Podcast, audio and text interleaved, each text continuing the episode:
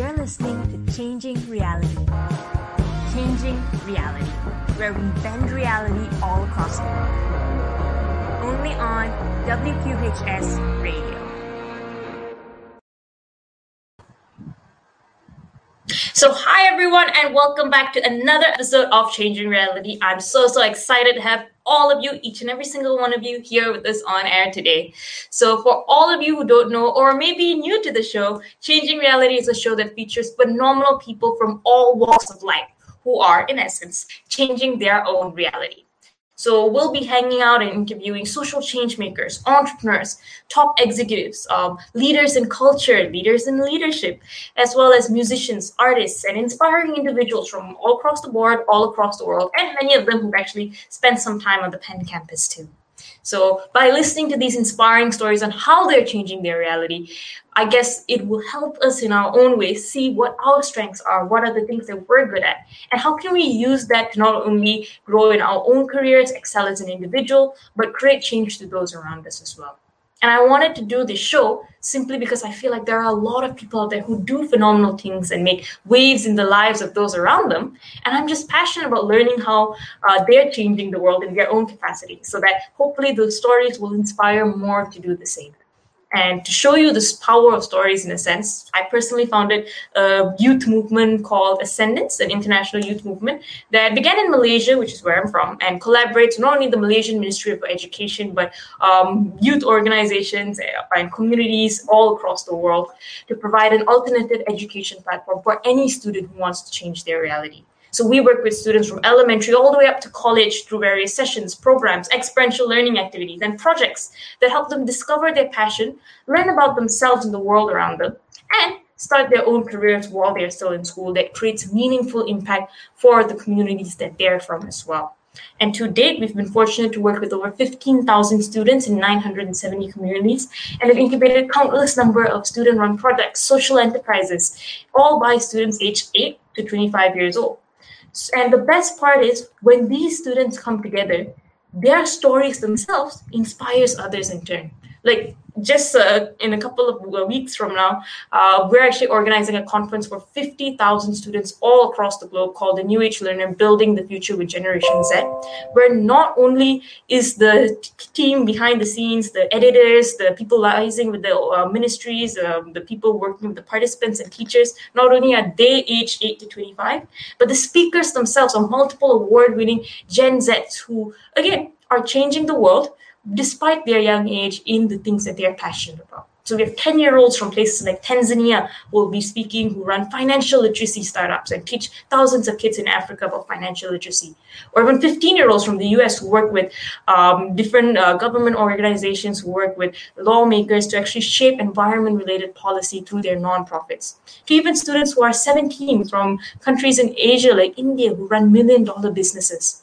And the idea is by hearing stories like this, each and every single one of us opens up our minds to the possibilities out there, but at the same time can create actionable change in our own lives. And just like that, that's the reason we are changing reality. So that at a larger scale, we can not just connect to people that we know, people um, who are doing things that we could never expect, but we can see those undercover heroes behind some of the companies we know and love who actually shape the world without us even recognizing.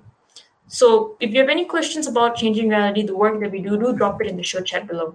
But today's speaker or today's guest we have on the show is someone who does just that, who creates so much change and actually champions an entire community and culture uh, division in one of the world's largest leading companies. So today we have a guest who I personally find very inspiring.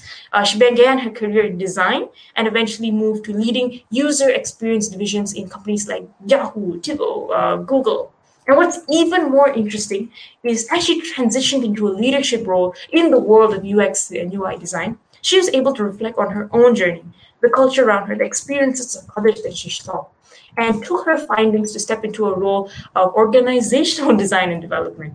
So today she actually uh, shapes community and culture change in Google UX globally and helps others in her industry thrive while staying true to themselves. So without further ado, let's welcome onto the stage Margaret Lee, the Director of UX Community and Culture at Google. Hello, Harsha. Thank you for that lovely introduction. Thank you. How are you? How are you feeling today? I'm feeling really good. I'm, I'm excited to be here. I've been looking forward to this conversation since we met. Thank you. Me too. And I feel like you're someone who's so inspiring because you've just done like so many amazing things. And all of it revolves in kind of like this feel of design, this feel of the arts and all of that. So you went from the very beginning of starting in that career as a if I'm not mistaken, a designer yourself, and today you actually shape culture and community and kind of mm-hmm. like guide others to thrive, which is absolutely brilliant. But I guess this the what we want to know today is a little bit about how did you become the awesome, amazing you that you are today. so I guess we've got to start with a little flashback in a sense. So like, where does your journey start? I mean, I know you did a BA at Penn, and if I'm not mm-hmm. mistaken, design of the environment. But yes. why how did you even kind of like know that design was the thing for you?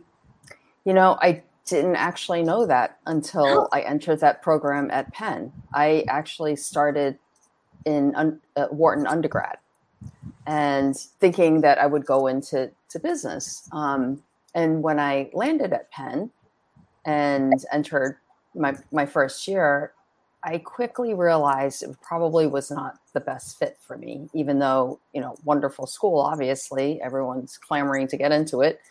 But I just knew in my heart of hearts that this probably wasn't the right fit for me. But at least back then, Penn's policy was that you have to stick with it at least your first year, and then you can decide, you know, whether you want to transfer or not. So I stuck with it for the first year.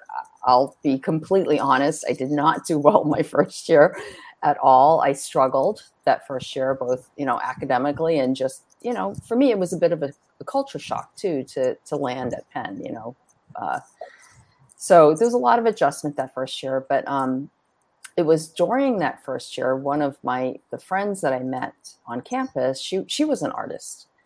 And she sort of exposed me to you know drawing and what she was doing. And i i just was really into it because i wasn't into the classes that i was taking at the time and i just really enjoyed it. Um, spent some time just on my own with that. And in sophomore year i decided like i want to sign up for an art class. And unknowingly there were art classes either in the fine arts department or in what was called design of the environment at the time. I'm not sure what it's called now, but it's basically their their undergraduate architecture program. And I ended up in the design of the environment drawing class, not realizing there was any kind of a difference between, between the two classes. I love this, right? Yeah, I just you know figured drawing, um, and it was great because it was actually the design program, and so I I continued to take classes there, and I ended up choosing that as my major. And that was really my first introduction to art or design because in high school, I didn't have any art classes. It was not something that I was exposed to at all until really college. Um, and I loved, I, I loved design because it really combines creativity, problem solving, um, and working with somebody else right? Like you're you're doing this for a client you're doing this you know it's not pure self-expression you know that's that's more the fine art side of things. And that just really suits kind of how i'm wired i think you know because i do like to help people. I'm kind of a people pleaser type profile right? Um, and i like problem solving but you know what i didn't have exposure to before was the creative side of things so it was a real sort of aha moment for me that you could kind of bring these things together I, I love that because I feel like many times we meet like creative people who have to learn how to develop that problem solving skill to be able to be successful in this field. But you kind of like had that opposite introduction, yes. which is fascinating actually. So it's yeah. like you were you build that problem solving skill and then you explored that creative aspect, and probably that's why you were problem like I'm guessing amazing at it because like there's just a different way of looking at it. But I'm gonna be honest, I work with a lot of like young designers, uh, many of them who didn't even know that they're talented at design before they started it, and mm-hmm. like many when they kind of like swap like like kind of like their careers or like decide that okay i want to do design and things like that they've got to like like people around them may go like hmm design is that even a thing? What does that mean? Like like exactly. on walls from now on. So like for you in a sense when you made that decision to go from business to design what was the reaction of the people around you and how did you really manage that to to be able to start off in a way? Well you know when i when I realized that I, I just wasn't a fit for Wharton undergrad, and I talked about like wanting to switch out, there were so many people in liberal arts that were trying to get into Wharton undergrad that everyone thought I was nuts, and they were like, "We'll take your spot." I'm like, "Yeah, I don't think it works that way," but you know.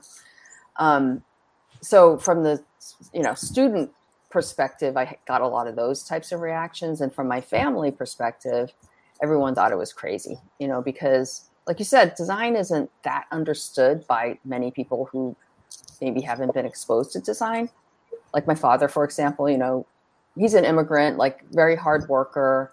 To him, you know, coming to this country, the goal was for all his kids to either be like an engineer, a doctor, you know, um, and design just was, yeah, maybe a lawyer, you know, um, but design just was just so foreign. And then I tried to explain, you know, I'd like, you know, hold up hold up a book or a magazine and say, "See, Dad, somebody has to like decide the size of this the typeface, you know, the typeface, the size of the headlines. There's like, you know, some things are big, some things are small, depending on where you want the person's eyes to go." He's like, "That's a job, you know, like."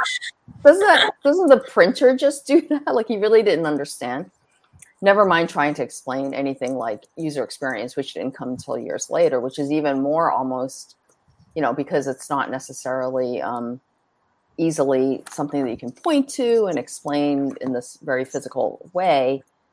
Um, it, it, it is a profession that I, I think has gotten a lot more understood, but especially when I started getting into it, unless you were in the design field, there, there were a lot of people who didn't understand it.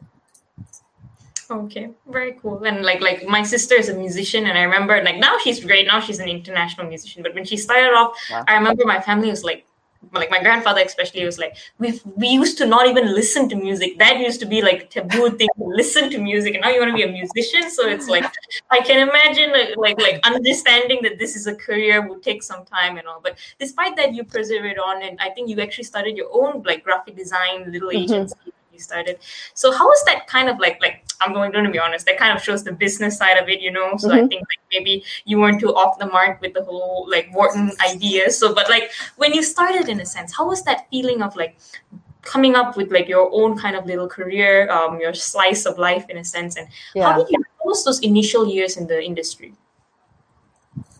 You know, I'm going to admit that it wasn't like I had a plan.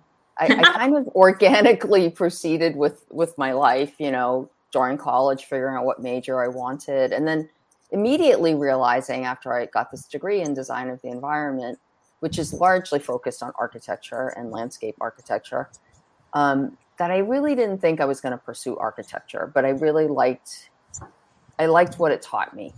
I liked you know the problem solving with design part, and I liked you know the visualization of concepts and making things, you know, look really good and readable and whatnot. So I realized that like maybe I was more attracted to graphic design, but you know, I did I would I didn't come out with a graphic design degree, right? And in Philadelphia, there's you know I, I, I think it's called University of the Arts now. Um, mm-hmm. there's there's Tyler School of Arts and Temple. Like there's a lot of design school uh, degrees people coming out with design degrees in Philadelphia. So I, I, was exposed to a lot of people in the field, which was great for me in in the sense that I learned about graphic design, but it was also like way more competitive because there were a lot of people with graphic design degrees. Um, and I really just kind of went out there and tried to see what work I could get. You know, just sending out my resumes to different ad agencies, different design agencies, and saying, "Hey, you know, I'm just I just graduated. I'm breaking out into the field, and you know, the the return rate in terms of people actually answering was very low. But I only needed one, right? Like, so I, I eventually got um, some work, and I I learned the trade. You know, like I kind of had to learn it on the job. Um, but I was able to bring my education and you know which taught me how to problem solve and taught me about you know the basics of design you know proportion and scale and you know, all that. So it wasn't like I was coming in cold, but you know, there were people that were coming in out with graphic design degrees, right? That I was sort of like, okay, I have to actually start fresh in some ways. But it wasn't hard to to do that. And eventually, you know, I did work, you know, I think full time for an agency for a while, but then I thought, it's kind of fun to just to sample different different types of projects. Um, and I was able to get some studio space shared with a friend of mine who's also a graphic designer in Old City, you know, in a big warehouse space, and it was really fun. And uh, you know, we we just managed to get get enough funds together to get like our own equipment because back then it wasn't digital yet, you know. So we oh, were, yeah. So we yeah we were literally cutting and pasting. So you know, all these tools that you see in Photoshop actually have like an analog to, to them. you mean the scissors was actually a scissors? Oh gosh, like X-Acto knives, you know, all that kind of stuff. So literally with glue pasting after you cut it, cut and paste, you know. So anyway, um, so that's really how I started was just just doing it, you know, and because of just my work ethic, which really comes strongly from my family, um, I wasn't you know, nothing was beneath me. You know what I mean? Like I didn't mind taking the entry level jobs coming out of an Ivy League. Like that didn't bother me because I knew I had stuff to learn. Um, and it set me up, you know. So it was it was how I got started with graphic design. Yeah, and I think that that is something that is very inspiring because many people I feel like are in that position where either they come out with the graphics design degree or they have something adjacent to that and they're just like, yeah, what do I do now? So like I feel like yeah. you really, really outlined like that whole process of starting up and that that kind of like drive that you need to actually find out how to make it work. And that's absolutely brilliant, especially since your job involved a lot of physical cutting and pasting, which which again by itself I would say requires a lot of passion and a lot of precision. So when things started moving online, I think eventually you also became an art mm-hmm. director at like online news channels. I think it's this place called Ziff Davis. Um, eventually yeah. you started at CNET, another online media channel tell us a little bit about how you got into those roles and how kind of like the tech world kind of transformed the way design was. Yeah. I mean, we often hear about how mobile phones come in and all of that, but design world would have completely changed from what you're telling me in a sense. So tell us. I, I mean, and I've lived through how mobile yeah. changed design too, you know, and actually give a talk about that. But um, so you know yes i was doing everything sort of the old fashioned analog way and then i remember in I'm going to say guess around 1986. I'm sure I could just look it up online, but you know, around 86, I think the first Mac came out, right? Like the, the little box, you know, with the, I mean, it, the very first one, right? And, um, a, co- you know, a neighbor of ours who was also kind of somewhat in the agency business, she, she started talking about like, there's this new thing that you can actually do all the design on a computer and you don't have to do all this like physical manual stuff and send things out to get we used to have to send things out to get typeset right? Like all the text in a magazine we'd actually have to send it out and say please set it like this in these columns these you know you had to know how to mark all that stuff up. And she was saying like you don't have to do that with desktop publishing because that's what it was right? And so i just remember for me that was such a like you know the, the, the sea parted for me. When i first saw that and what so you didn't do. go like witchcraft what is this? You were like wow i was so excited. I was i like took to it like like that. I loved it you know i loved it and um I, I quickly made that transition and then it also so this was when i was still in philadelphia and i also just realized like i think that this is the sign of something way bigger happening you know um and I just knew it was going to like change design and the, the types of design that, that was being done. And I, I always kind of wanted to live out in the Bay Area as well.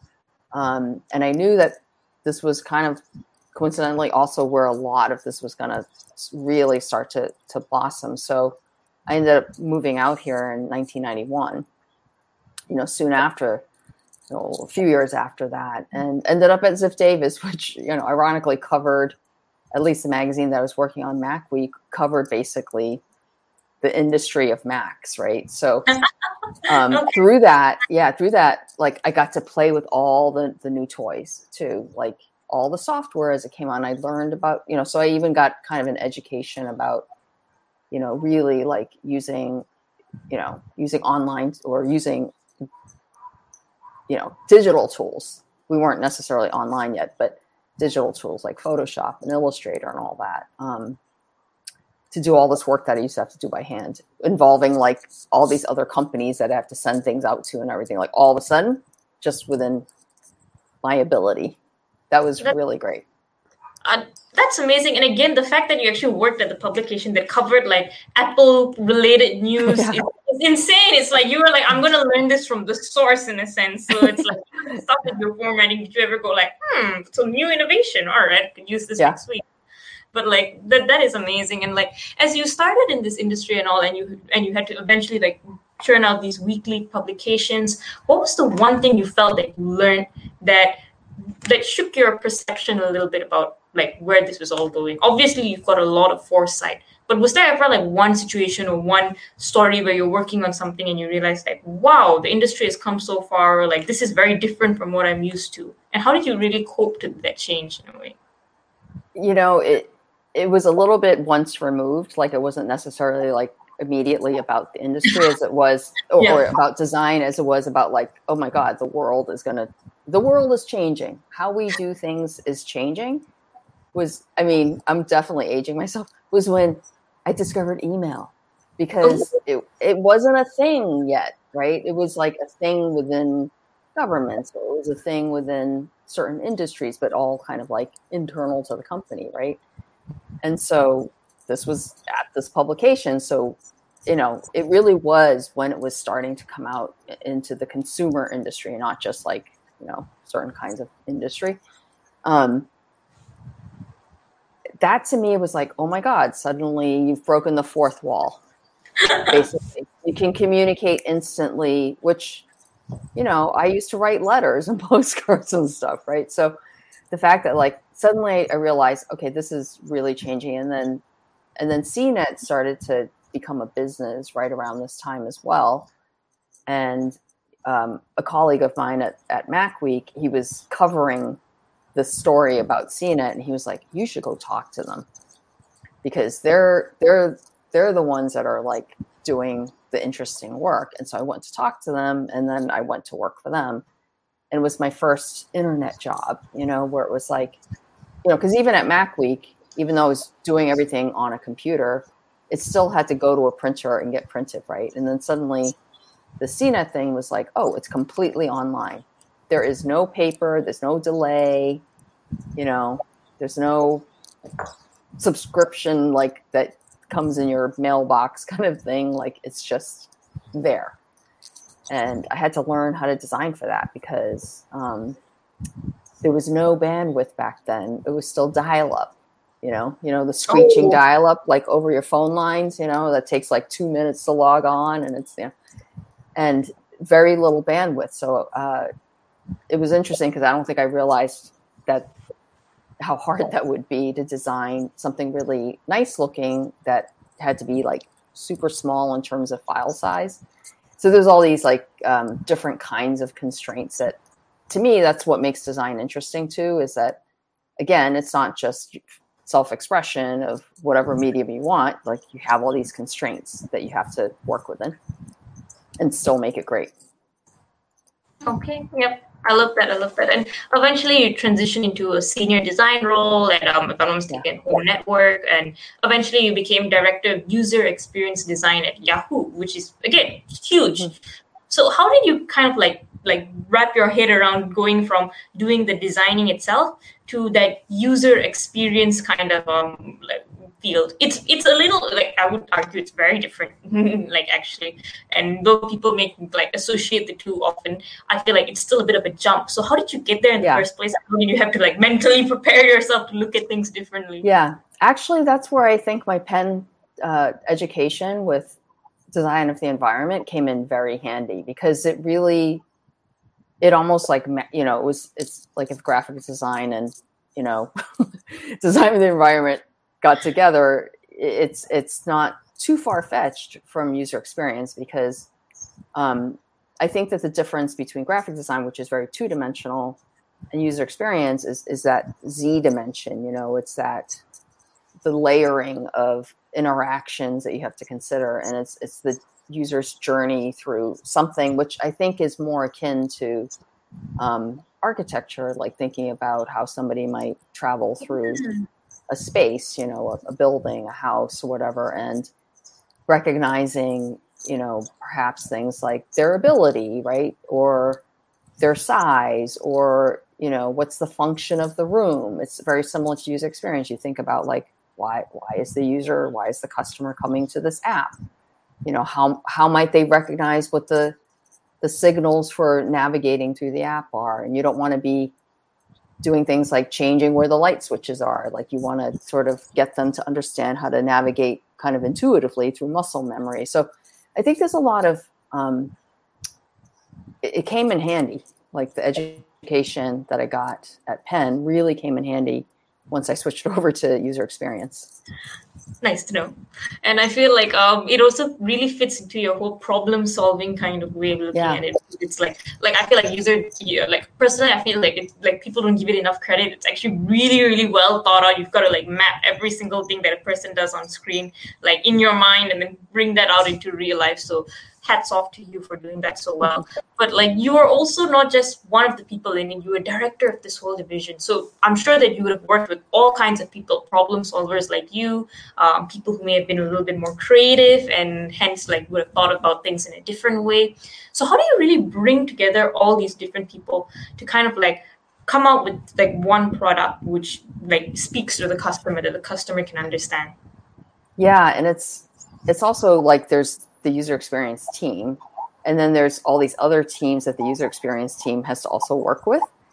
You yeah. Know, so it's a lot of also influencing, you know, without authority, these these other teams too. But it is a really fascinating process. And by the way, really it's the team that does all the amazing work after all, right? Because, you know, as you know, generations keep coming up and um, technology changes, like design tools change, whatever, and there's always things to keep up with. And I really think like it's always the, the newest generations that are like really the freshest thinkers in some way. But if you combine that with more seasoned folks, like I think that, you know, my job is about like um, matchmaking, really, like under, understanding what the need of the particular project is and or product or whatever if it's like a, a, stable team that you have to build and figuring out like what's what's the best combination of skills that you want to bring together so that you can deliver on this right? And then within that there's different roles and who who would be you know who are the right people for the roles. And it's really you know you have to kind of think about the organization as as that system that will support the outcome Okay, well, have there ever been like just because it's like like I work a little bit in the tech industry, which I feel complements the UX part of it. So I work, so I have a startup that also designs websites for individuals like businesses uh, families and one of the things is the ux part often it's like um, i see that the people who work on the design in our team and the people who work on the web part of it they often like, like, see things from very different point of views yeah. and like sometimes it's like they have to come together to do something mm-hmm. where like both of them may not agree on something and then the client says something that's completely different so there's like yeah. so many people to like look at has there ever been a, like a point in time or a particular project where you picked wrongly in a sense the people for a team. Or or like really there is okay nice to know that like that happens oh you. sure. Yeah because i mean this it's it's it's not a science. It's more of an art right? Like it you know and sometimes that people are highly variable right? So it's not mm-hmm. like you know it, it's not like you can predict exactly how mm-hmm. somebody yeah you might see a portfolio or maybe you've worked with them before in one context and it went great. But sometimes it's like it went great maybe because of the actual work that they got to do or maybe it's you know maybe they had a particular passion for it or maybe it's because we call them cross-functional partners right? So other functions like product management or engineering or marketing whatever like maybe it's some chemistry of the people that they had to work with either works well in one situation. So you never really know. Sometimes the variables will throw you off but um but really it's about like how quickly can you recover from it right? Like how quickly can you either like coach that person to to actually like work through it? You know because sometimes it's it's workable and maybe it's just a rough spot. And sometimes it's like yeah that's the wrong person for this particular thing and you just have to figure out do I need to bring somebody else on to replace that person or to help them or you know switch people off or whatever? But you know it's all everything you can fix. So. All right. That's a good mindset to have i guess. It's all everything yeah. you can fix i'm, I'm going to quote you on that from now on like to myself whenever i like like, like i have to manage the teams oh you can fix okay got it like thanks and like um you you eventually move from yahoo to even places like um TiVo they're like i think the like a streaming service in a sense which is very different from like Yahoo and all of that. Eventually, right. Google Geo. So it's like, how do you kind of like apply? Like, do you have to relearn that set of skills specific for like each industry that you go to, or is it just like like you have like an arsenal of skills to excel at user design and leadership that you just pull out and are relevant everywhere? Um, I would say it's a little bit of a mix, and and I think that the companies that I chose were all you know, relatively in the same realm of technology, right? So it wasn't like complete 180 like to, agriculture, farm. Yeah, exactly. Although that would be fast. I, I would think that would be really fascinating because you would sort of have different um, set of parameters that you're trying to solve for, which would be really interesting.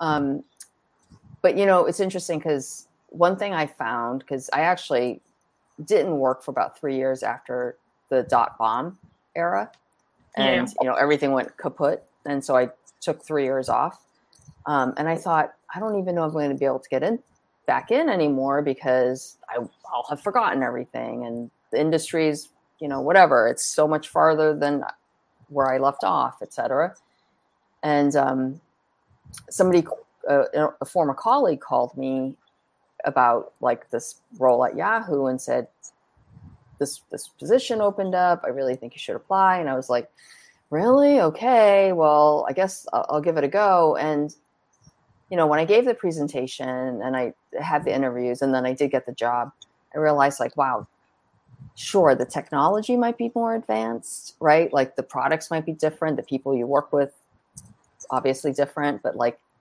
human nature pretty much stays the same. so you so a lot of it's like unless like because i'm not doing the actual work and i didn't have to keep up with the actual software so much like you know that mm-hmm. wasn't mm-hmm. so much the the important thing for me it was the leadership part of it. Um that that doesn't change that radically in three years you know? So the dynamics that people um you know the usual conflicts that might happen because you're on this team and that person's on that team and you're supposed to collaborate and blah blah blah or you know this team has these priorities and that team that kind of stuff is kind of happens over and over and over you know because that's often how businesses run or whatever and then you add in like i said the highly variable component of human beings and human nature you know so it's really about like like I said, it's it's the how do you bring the right teams together? How do you um, you know structure the, the design process so that it's motivating and you know people can do the best work and still whatever meet the objectives of of, of the mm-hmm. deadlines and all that. So um, yeah, that's what I found was like it's not that hard to move around. You know, um, your skills are transferable.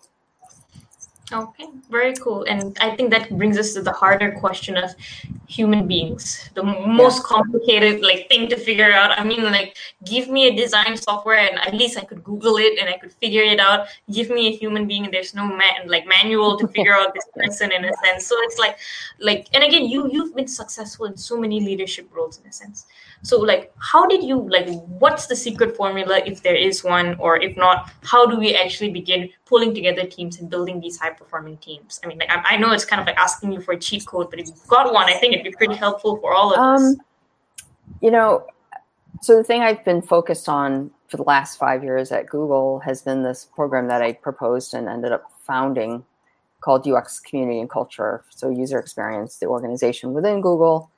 Um, is is global. You know, there's probably about 4,500 out of 140,000.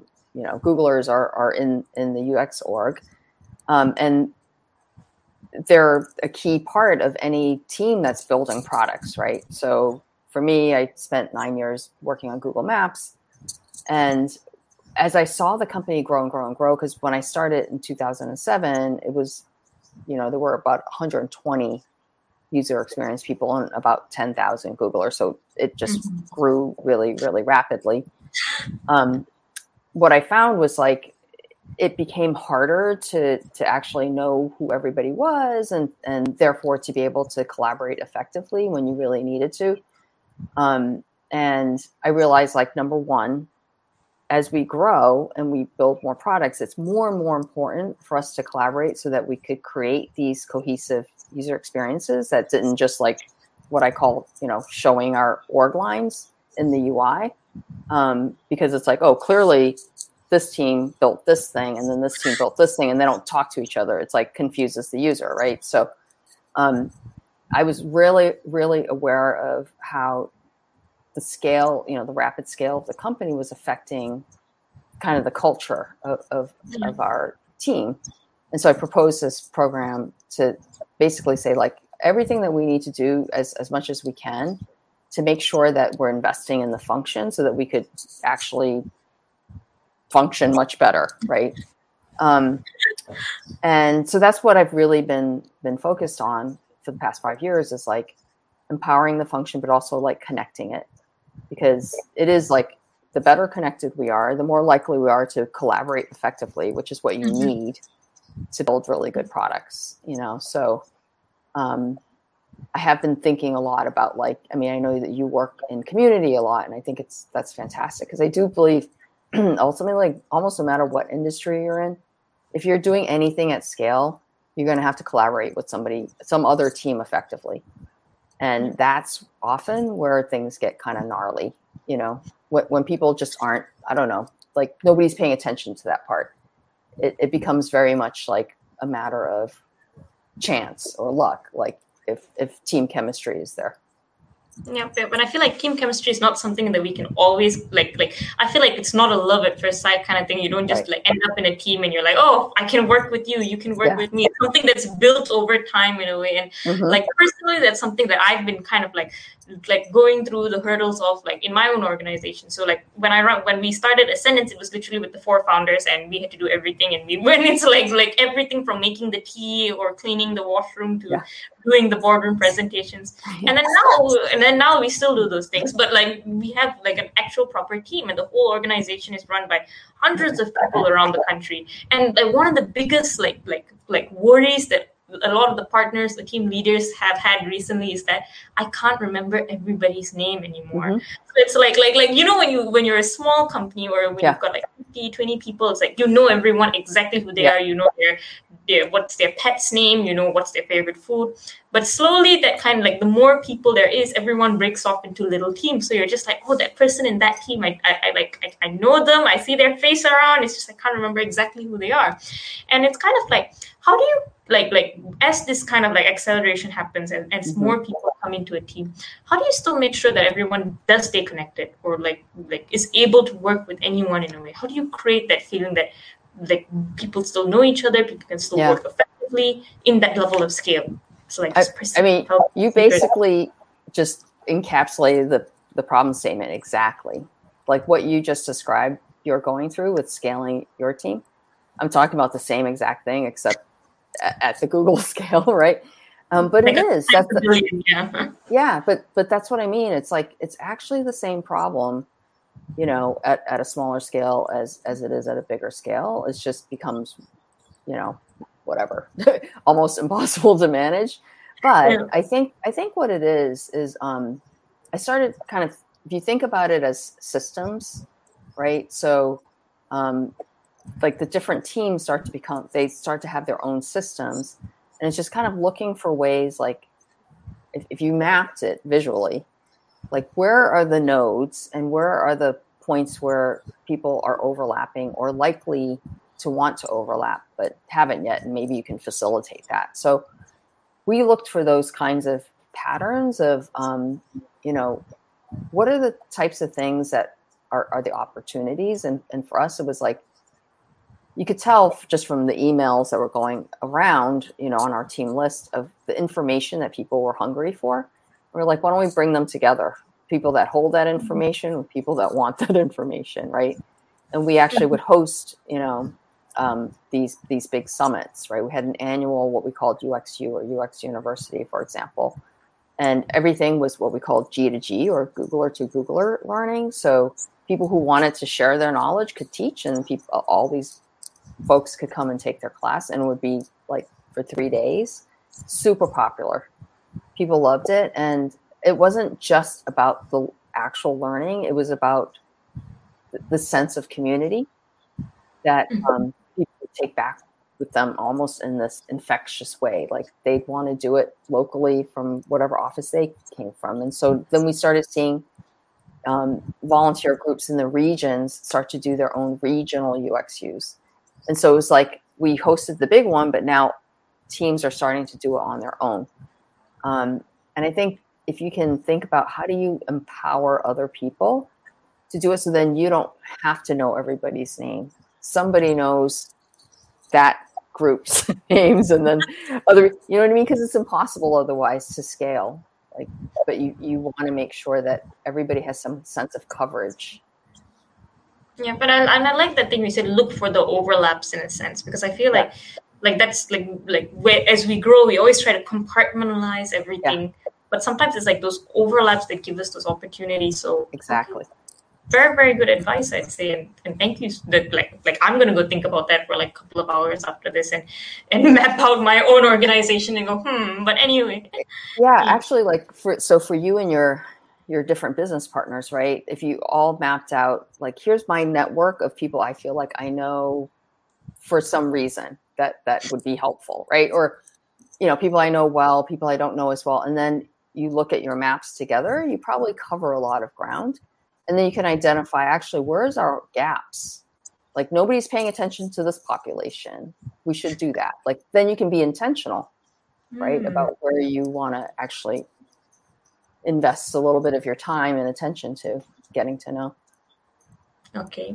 We spoke a little bit about how you're also becoming a leadership coach soon. So yeah. i mean if i could afford your rates i think i'd, I'd probably like a couple classes from you. Like like but no that's amazing. And i think you've given me so much to think about. And there's one side of like creating that culture for the people that we work with, the people who are doing the work and all that. But there's also part of it of creating a leadership culture, right? Like, and I think mm-hmm. that the mm-hmm. reason why I like like I was fortunate to connect with you in the first place is because I actually saw you speak at a, or I didn't see you, I watched a video of you speak uh-huh. at a women's conference on leadership, and you spoke about how leadership, like like from your experiences, was different from this traditional idea of leadership that was out there in a sense and it was very very inspiring for me because I, I like just to quote you a little bit you said that um, the way you were raised as the daughter of an immigrant versus the expectations of being a leader in the tech industry had a bit of this mismatch.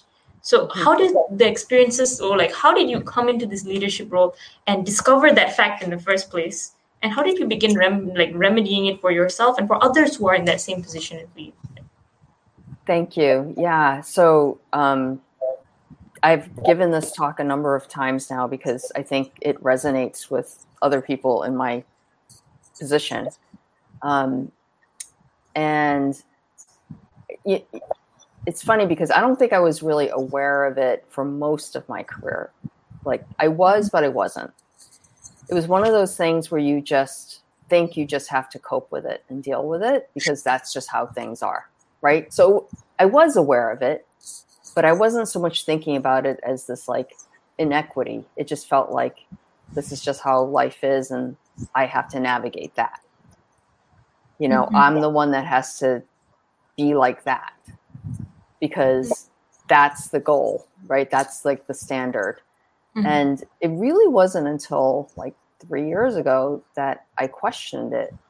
And it was because I was at this women's leadership retreat where it felt like a safe space, I guess, where we were all just talking about um, how to be authentic as a leader.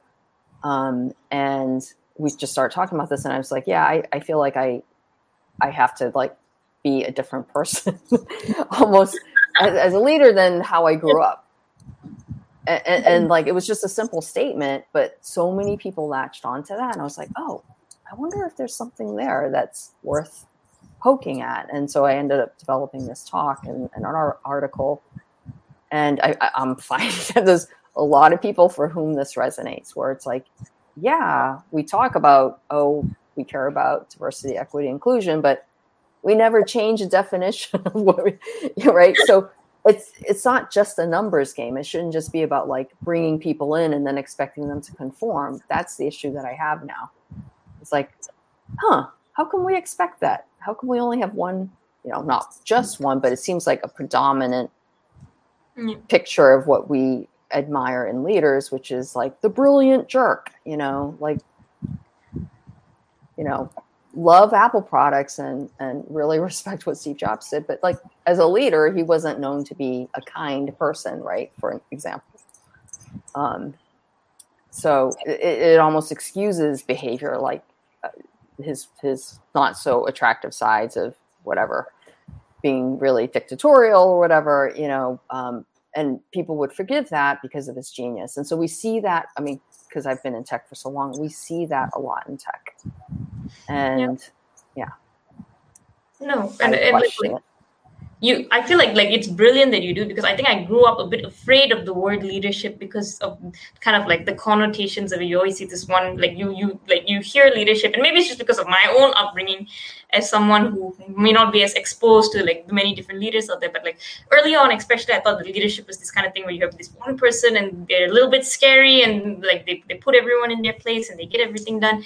And then like like I, I when I kind of like read your article and saw the work that you were like researching a little on it, and I was like, oh my gosh, I, I did not realize that I had that perspective, and that kind of made me afraid of the word leadership. So that even now that when I have to take a lead or like when I'm asked to take a leadership position, I my brain kind of like short circuits because it's like I don't want to like like like be that that that person who is has to, has to be firm and has to like put everyone like like like manage so many things, and at the same time, I still want to like bring the team together, like achieve the objectives. So like for you or for the people that you work with who have experienced this before in a way, what does it really mean to be a leader if it's not the stereotypical ones that we watch on TV? Well, for me, it's how do you bring a team together to get the business objective met, right? Mm-hmm. And there, sure, you could do it the way of being really dictatorial and, you know, that's just it. It's completely top down, take no prisoners kind of thing. I guess you could do it that way, but like I think that there's there's other modes of of inspiring and motivating teams to get things done too. Um, and there's just so many aspects involved. And it's like I'm thinking because I've been I've worked at Google for 14 years and the scale was ridiculous. Like there's so many different ingredients that go into shipping a product, you know. Mm-hmm. And so I think the complexity also is something to recognize, like as something that a leader has to has to navigate. You know, understanding, and that's all. That's a lot of organizational complexity. So again, human beings highly variable. Um, you know, and to me, leadership is a lot about that being able to navigate the relationships as well as understanding like the business side or the design side or whatever the function that you're in like yes you have to have your expertise in your craft but a lot of the leadership stuff is also the relationship navigation yeah. And you mentioned earlier as well, it's not just about bringing in the numbers. So you can't say, we want to be a diverse organization. Uh, let's hire XX number of people from here yeah. and from there and from this. You've got to actually think about the culture, what happens after they're like they have they've been hired exactly. and how do you actually, like speak to like bring out the best in them while getting them to stay true to themselves in a way. How do you do that as a leader, you know, like in a sense? Um, and I would also add, and and for them to actually bring their life's perspectives into the office and into the products because quite frankly like that's that's the the advantage i would think of diversity too is you get more perspectives right to inform whatever it is that your business is. Um, i think because you know not everybody's in the same sort of place in terms of their understanding of really what it means to be inclusive that it takes a lot of just I'm not talking about policing, but I'm I'm talking about like maybe kind of monitoring, reading the room of, of mm-hmm. where teams are and making sure that like really on on the day to day level that we catch the the things that make inclusion possible, truly possible, so that you know you or I aren't the ones modifying our behavior to to conform. We should not be expecting people to conform. You know, and, and that does take a lot of, like I said, monitoring is the best word I, I can think of, or noticing. I think noticing is maybe a better word, right? So that you can you can point things out when they happen, so that because you know behavior change is not doesn't happen on its own. People have to be willing, and then they have to notice, and then and then they can make the change. All right, very, very cool. And to our audience, if you guys have any questions, please do ask. I'm so sorry I didn't ask you guys to ask questions, but you should know by now that you can do that. But like, I feel like a lot of the audience are agreeing in there. Like, leadership naturally happens um, in someone, and like when he or she is passionate about the things that you're doing, you tend to lead without realizing it. And I think that that's that's a good point. And like for all like of those people who are very passionate like and bring people together they achieve that objective they kind of like meet that definition of leadership. Or like for all of us who want to lead teams and are doing our best to bring people for something that we're passionate about like um what's your advice to us in a sense as a leader? What do we need to think about? Remember that passion you know tap tap tap into it. Don't let it um, get extinguished by external details that are just details, right? Like, sure, you have to, sometimes you have to tend to the details, but it's so wonderful to meet people with passion that are driven by their passion, that are mission driven, right? Um, that that I mean, so how do you keep that? I think just checking in with yourself, like, does this align to my values? You know, and if there's pay attention to your gut, your instincts.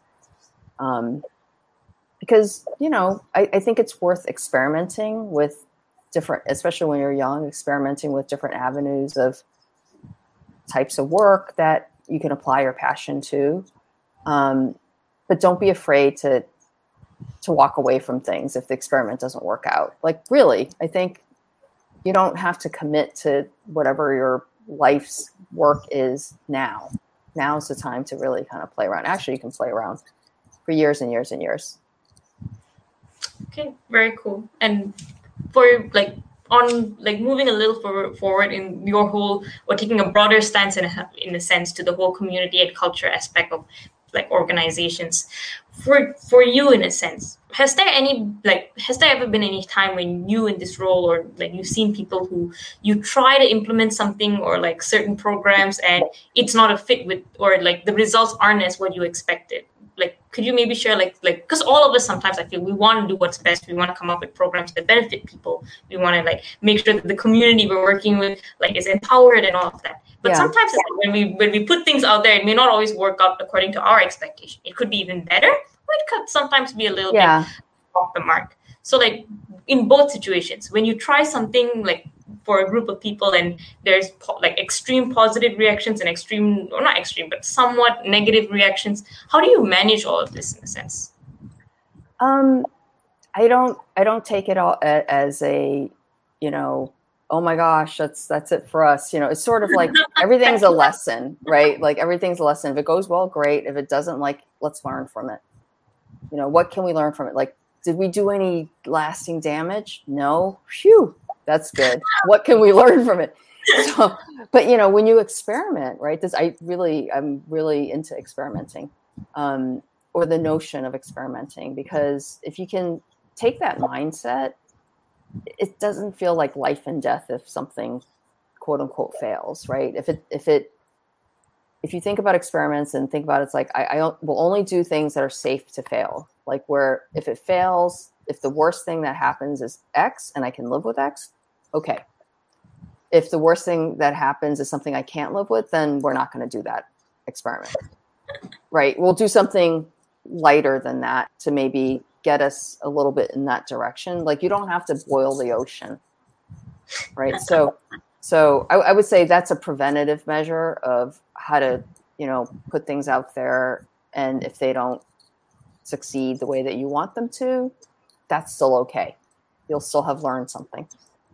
Yeah, but I really like like I think it's very reflective of your again like even earlier when we spoke about your ability to balance kind of like the creative side and the problem solving aspect, and I feel like that even translates now into the current role that you have. So it's like it's it's amazing to see in a sense how it's kind of like you you take all of those things that you've learned um, probably without even realizing it, and today still use those same core values to actually do the same things in a similar industry, but something that's completely different from where you started out in design itself with all the cutting and pasting. So I think that's very inspiring for a lot of us, and like it makes us kind of wonder, like like by just doing like what we're like passionate about now, where will that take us in a sense? And kind of like wind down our conversation and wrap up a little bit. For all of those people just starting out and like probably in a field that they may not be getting a lot of support in or in something that they're extremely passionate about but they don't know where to move forward like you seem to like like figured out those skills that make you you and that has driven you in a sense throughout your career. How do we figure out those skills for ourselves? How do we figure out what kind of person we are you know, I think if you can really figure out, say, you know, pick a point in the future, say in four years, like when I graduate, if this happens, or, you know, what would I want to see? You know, and and try it on internally and say like for, for you, if it's something like you want to work at the UN and be an ambassador or whatever, you know, sort of try it on internally and mentally and see like, is that something that feels like the right goal for me? Um, and if it does, you can think about again experiments of things that would kind of get you in that direction or give you a sense of what that might be like. And in the process, you learn about yourself. You know, is this does this feel right? Is this the right aspirational goal? Like, and it can change because you will continue to change. But to be able to have some sort of north star that doesn't feel impossible it feels possible, but it still feels aspirational. And then kind of think about that as like how you weigh what you're doing, you know, in your next move. Um, and you can still recalibrate during the process and pick something different too. That's okay. But I think listening to yourself, that's basically what, you know, all this is about is like if you can if you can listen to yourself, give yourself like little assignments, try things on, you know, iterate and learn from it, you'll be great. All right. I love that. So have that goal, something that that you'd want, but listen to yourself and kind of like the journey of getting there and shaping how that looks like for you. And I think that that's actually brilliant advice. And I think your whole conversation with this is not just amazing for students in the design and the UI UX world, but for all of us who are doing anything and everything because you just showed so many lessons and so how that kind of like really shaped your life that all of us can take away from. So thank you so much. Like this has been an amazing like discussion i feel an amazing conversation that uh, there's so many gems in it that i hope our audience today are listening to as well. But personally i think i've learned a lot. So thank you and for the fun conversation as well i hope you had fun too I totally had fun, and honestly, Harsha, I'm so I, I so admire everything that you do too for the community. So, thank you. Oh, thank you. You've caught me off guard, but like that's very sweet of you. And like I really do hope that we'd be able to talk more like in the future. And to our audience today, uh, make sure you guys go and watch uh, Margaret's like conferences. They are on YouTube. Read her articles. She's someone who is very very inspiring, and there is so much more that we can learn from her. That I think one hour doesn't do justice to her story. So thank you guys for watching today. Um, if you have any comments, anything else that you want to share, do drop it in the chat below so that we can take a look at it later. But um, I feel like a lot of people are saying like, wow, like virtual hug as well as like great advice for them. So thank you for this conversation. And very welcome. Yeah. yeah. So like any final words for us before we end our show today? Um, you know what? You're going to be great. All of you just keep doing what you're doing, and I can't wait to see what comes out of it. I believe in this generation. Oh, well, my son's about to enter college too, so I'm really, I'm just so excited, you know, for him, and yeah. All right. So congrats to your son. We wish him all the best. I mean, like, and like, thanks for the love for our generation in a sense. And with that, I feel like our episode for today is coming to a close, sadly. But like, thank you all for watching. And again, we'll see you all again at 10 p.m. ET um, on every Thursday night here on Changing Reality. So till then, bye guys. You're listening to Changing Reality. Changing Reality, where we bend reality all across the world. Only on WQHS Radio.